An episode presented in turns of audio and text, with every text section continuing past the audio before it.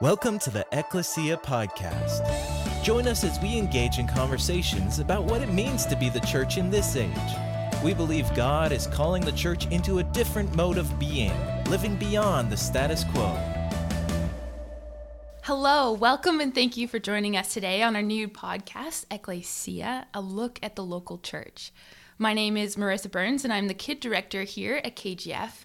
And today I have joining me Garth Walker, our Caring Communities pastor. Welcome, Garth. Thank you. This is good to be here. Oh, we're glad you're here.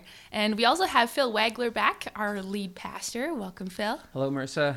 Oh, it's good. We're gathered, and uh, we're actually going to start our conversation today with our vision statement because I feel like it's a it's a beautiful grounding point for conversation, uh, at least for our church. And it's to co create communities where each of us is awakened and equipped to live out the unique calling God has for us. And on our last podcast with Kevin and Phil, we spent some time talking a bit about the journey that our church has been on for the last few years in order that we can orientate ourselves to how God has equipped us for this season and for what He might be leading us into in the future. And I would encourage you to spend some time listening to that. Uh, we focused on this idea of a wake up call, and we listened to, or we talked about even the song Petra. Um, hey, well, Petra. Yes, which I had no idea who they were. Um, yeah, that's in disturb- my youth. That's disturbing because they they were awesome. Yeah. I'm so ashamed. Don't walk in shame. Don't walk in shame. Um, and we brought this conversation uh, around to the fact that we're being awoken to something. We're on a precipice moment. Um, and that God has actually been equipping us this entire time. Hmm. Um, and this week, I really wanted to build off more of the the what God is calling us into, and the unique calling that God has has us into. Um, and it frames around maturity. And maturity has been a massive conversation over the last w- little while, specifically a couple weeks ago when Phil um, spoke on Ephesians 4, verse 7 to 16, where it talks about the equipping of the saints. Um, and I wanted to start with a quick summary of hubs, because we're going to be talking a lot about that. So, Phil, if you could kind of give a quick summary of that. Yeah, sure. Um, well, as we as as we know, if you're familiar with KGF Church, there's this this space in our building called the Hub, which is a great title, by the way. It's like a, it's a great moniker. Um, but I'm I'm interested actually culturally how that that little phrase is actually quite prominent in these last few days. Just mm-hmm. even yesterday, the NHL announced a plan to return to play around two hub cities, hmm. right? And uh, the NBA is looking at Disney World potentially as a hub out of which they would return to play. Mm. And essentially, what's happening right across the culture is you have this recognition that we are going to do the things we used to do, but it's going to be very different. Mm. And I'm fascinated that that word is being used everywhere. I don't think I don't think there was a I don't know the intentionality between calling the hub here in our building some what it was, but it's actually a beautiful a beautiful word. It's mm. you know indicates this place out, which is kind of the uh, a centralizing place, but it actually indicates movement, and because uh, uh, uh, the hub of a wheel is keeping that movement together, right? Yeah. So. Um, so it's interesting culturally this word is being used uh, when we've been thinking about it uh, over the last number of weeks as a staff team and bringing the board into that conversation. I was like, okay, well, we can't gather like we used to. You know, to use the hockey metaphor, perhaps we can't we can't play the game like we used to. So, what is that now going to look like? How how will we do that? How will we be a people who are gospeling and fellowshipping? And could it be that the Spirit of God is actually moving the church into into a, a, a more fruitful moment where we're where we understand that our purpose as the people of God is not merely to gather, which is one crucial part. It's a it's a spiritual discipline actually to gather with others, uh, to worship, to be in the Word together. But there's one of the pieces that gets missing in in kind of how we have done church, and I you know, I'm a pastor. It's what it's what, what I do. It's what we do, right, Garth? that Should be doing. yeah and you know marissa you serve children's stuff and there's there's there's this desire to be with people but but um and maybe even more so over the last few weeks where people really want to be together but there's also how do we be together differently and what is the spirit moving us toward where in smaller groups uh, more localized groups where you're paying attention to the neighborhood um, the part of the city that you have a responsibility for. God, we can we can decide. Well, I decided to move there, or can say actually God placed me there. And if God placed me there, then it's not just for utilitarian reasons. It's just not so that I have a place to go to uh, and a garden to tend or whatever it is, right? It's not just my castle. It's actually that I'm a I've been sent somewhere, and you know I'm paying attention to my own neighborhood and recognizing it in different ways than I have uh, over over these last few weeks. So so a hub, as we've been wrestling it through, would be what does it look like for KGF to be localized in a place, uh, even just a few people. And the government standards are still saying fairly small groups, right? You know, um, what does that look like? What does it look like to pay attention to being a gospeling and fellowshipping people together? And what kind of leadership does that require? So, what kind of shepherding presence is needed? Who? What does it mean for, in the language of Ephesians four, which you referenced? What does it mean for apostles and prophets, and evangelists and shepherds and teachers to be uh, maturing one another, and thereby maturing the church and equipping the saints, so that the ecclesia, the church, is taking responsibility for even the smallest plot of ground, right? Like, and so personally, that inspires me because I think of our people and KGF, and I mean every local fellowship just has absolutely amazing people.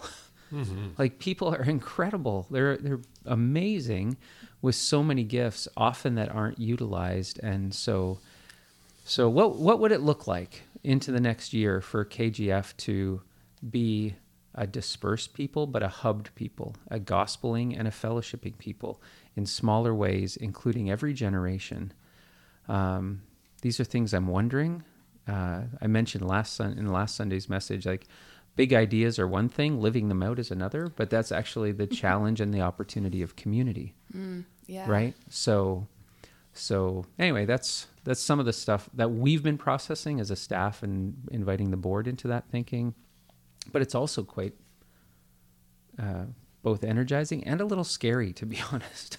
uh, and well, I feel like that's that's the that's the challenge. That's the tension that we get to walk constantly in in wrestling with something that is localized but scattered, uh, a gospeling and a fellowshipping. There are these these these lines that we understand. They're actually, if we look at it logically, they're they don't make sense to go together. Um, but that is what we do in faith constantly when we're approaching God's character um, and growing in maturity. Is is that tension?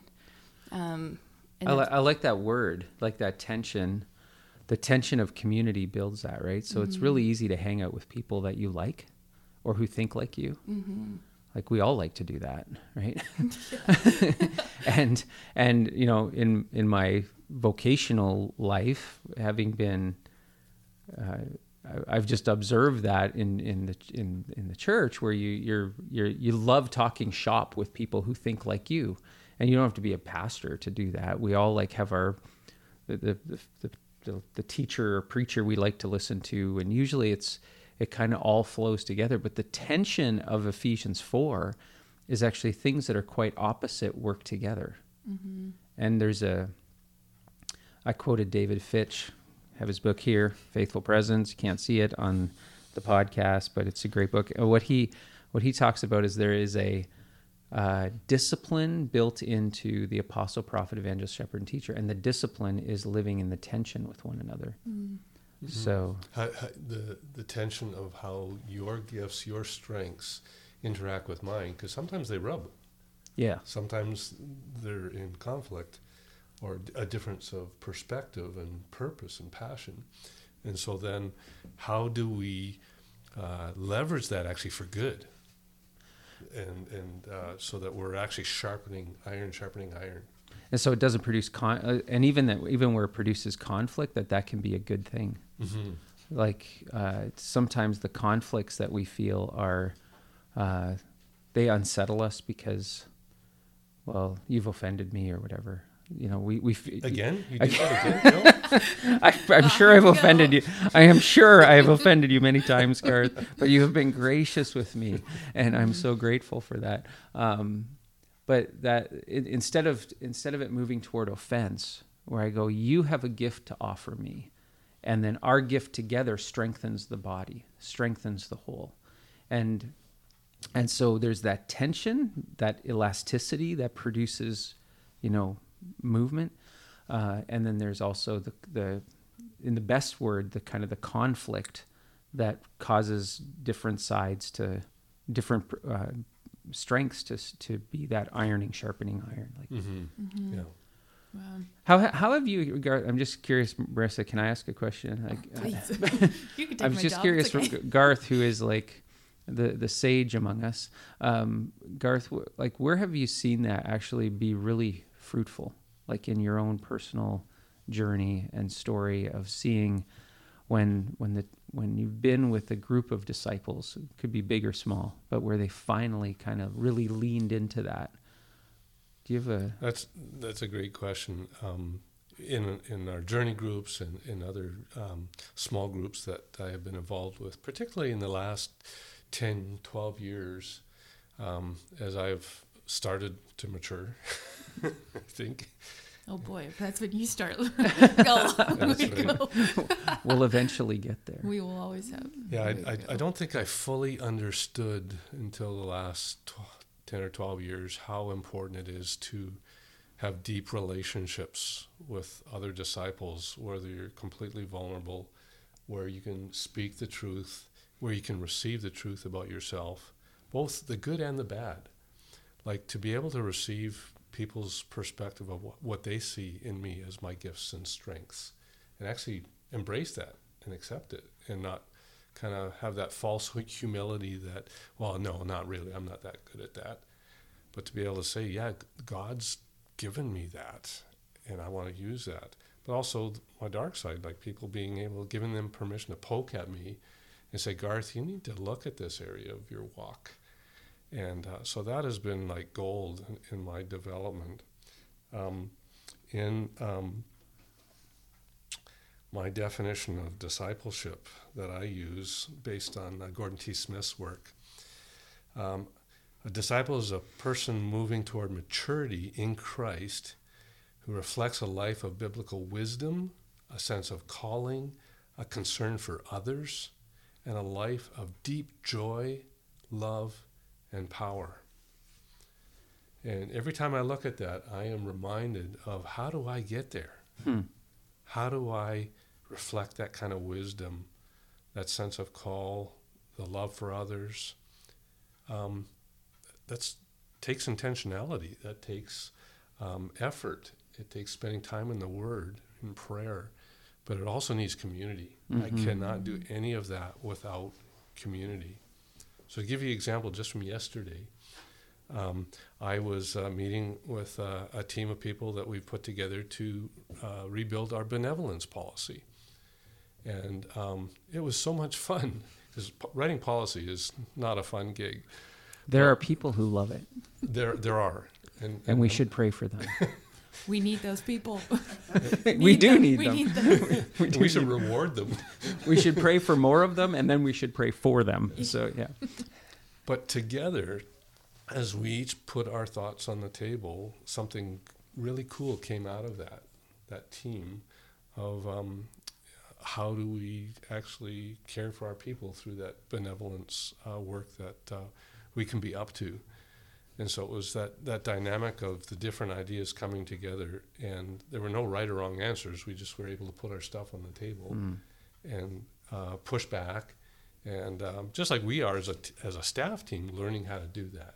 hmm And Phil, you're really good at accepting when we push back, and hopefully we are, and vice versa. I think I think this like really applies to like what we would dream for in terms of hubs and and not idealistically like it's easy to go like oh now we're into the and i can be prone to this now we're in this moment wouldn't it be awesome if we had like these you know functioning healthy gospeling and fellowshipping small groups of small communities of kgfers all over this area Mm-hmm. yeah i mean that's a i actually that inspires me And it's our tendency to be idealistic because Right. that's what keeps us moving forward. Totally But if we don't have the opportunity to, to address the challenges, to understand the grief process, that that we lose out on. on yeah and that's a good even. that's a good word you're raising marissa of the grief right like i think in this so in this uh, just listening to both of you like in in this moment that we're in i think there's both these these opportunities and this desire for community and the need for community like garth's saying and there's also grieving Mm-hmm. like there's a grieving that like you know how we functioned as a community of faith four months ago is fundamentally different. Like it's just it's just entirely different. What we woke up as a staff team and you know thinking we're going to do together on march the sunday march the 7th was in completely different by sunday march the 15th Mm-hmm. entirely different. And that week you, we everybody pivoted. Everybody shifted every home shifted every nursing home shifted everything like just shifted and so i think you know you mentioning that word grief is really important because you also need a community to grieve Mm-hmm. you know mourn with those who mourn. yeah, you need a Yeah. community to grieve and you need a community for joy. And so many of us are longing for that community. I think at, in, at, this, at the core of a desire for there to be hubs is a place where, even in the smallest way, we can bring people into uh, a life where they're co creating something, where they're known, where you know, they're sharpening one another. Uh, but but not not so much as like kind of the classic Bible study that has its place, but not, not so much that way as just this real place of encountering the Spirit, being in the Word, uh, but being on mission together, and then you know in these really small ways addressing our griefs. Like, what am I lamenting? Well, there's a good chance we're not meeting together in our building like we had for who knows how long. We don't actually know how to even answer that. So I have great respect in the 60th year of KGF of the people who have helped shape how we've come to where we've come. And in those hub communities, uh, much like in, all through the Psalms, David and the various authors in Psalms have I, they talk about their grief, their laments, their struggles very openly.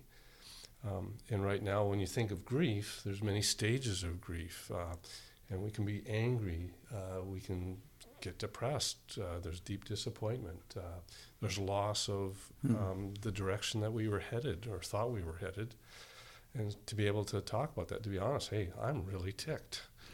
um, yeah, I, I, I, I'm really missing where I thought we were going to be. This is another podcast, but we can deal with Garth's. What is Garth angry about? yeah. Let's break it down. How do you really feel? Yeah, that won't fit in this podcast. but I, I think that's real, right? Like it's real to feel all those things, and there's um, like the, the honesty of that is often I think is what people are missing right now. That's what I'm missing, right? So so how do we start to live into that into the next while? Um, where will where and how will we be meeting? And I and and that's beyond what it means to actually like be together like for a worship service. It- It's bigger than that, right? It's like it's actually what are we what is the spirit of God encouraging us to learn more deeply? Well, one of the values of KGF is real in relationships. Well, to bring this stuff like you're just talking about, Garth, there, there's a realness of our relating with one another that I have seen emerging. Like in my triad, for instance, this morning I met with my triad. Man, it's so beautiful, so like sharpening. Um, our life group has had some of that same kind of dynamic. Um, and then the other piece of that that I'm wrestling with is being on mission. So it's easy as like, and I've been a believer for a while, but then it's easy to like kind of become internalized and keep working at this maturity thing. But maturity also happens as you do, as new people are brought in, as new new people come to faith, and and the, the the mission of God gets lived out through people who are growing and maturing and figuring it out as they go, right? So mm-hmm. Yeah. And that's actually one of the advantages of a hub is that you actually know who's new and you get to know their names. And uh, I was just thinking about this uh, last night that, man, uh, that, that old friends analogy of uh, they know your name. that's cheers. Cheers, yes. Yeah. So we're dragging stuff up from I- the past. I got Petra. no- I got nothing it was cheers. Petra last week. It's cheers this week. You want to go where everybody knows your name. That's right. Yeah. We're gonna have to become more relevant. Let's go. Yeah, yeah. We're, please, Marissa, drag us into 2020. I'm not the one to do it. Sorry. You're the young one in this group. yeah, I'm not that helpful. oh man, I love that, and and this idea too of of maturity and gifting um, is that individual call of what is God equipping me specifically, and and that's what I want to ask our, our listeners to be thinking about as we process this this hub concept of um, what has God equipped me specifically for this community to draw out and draw up.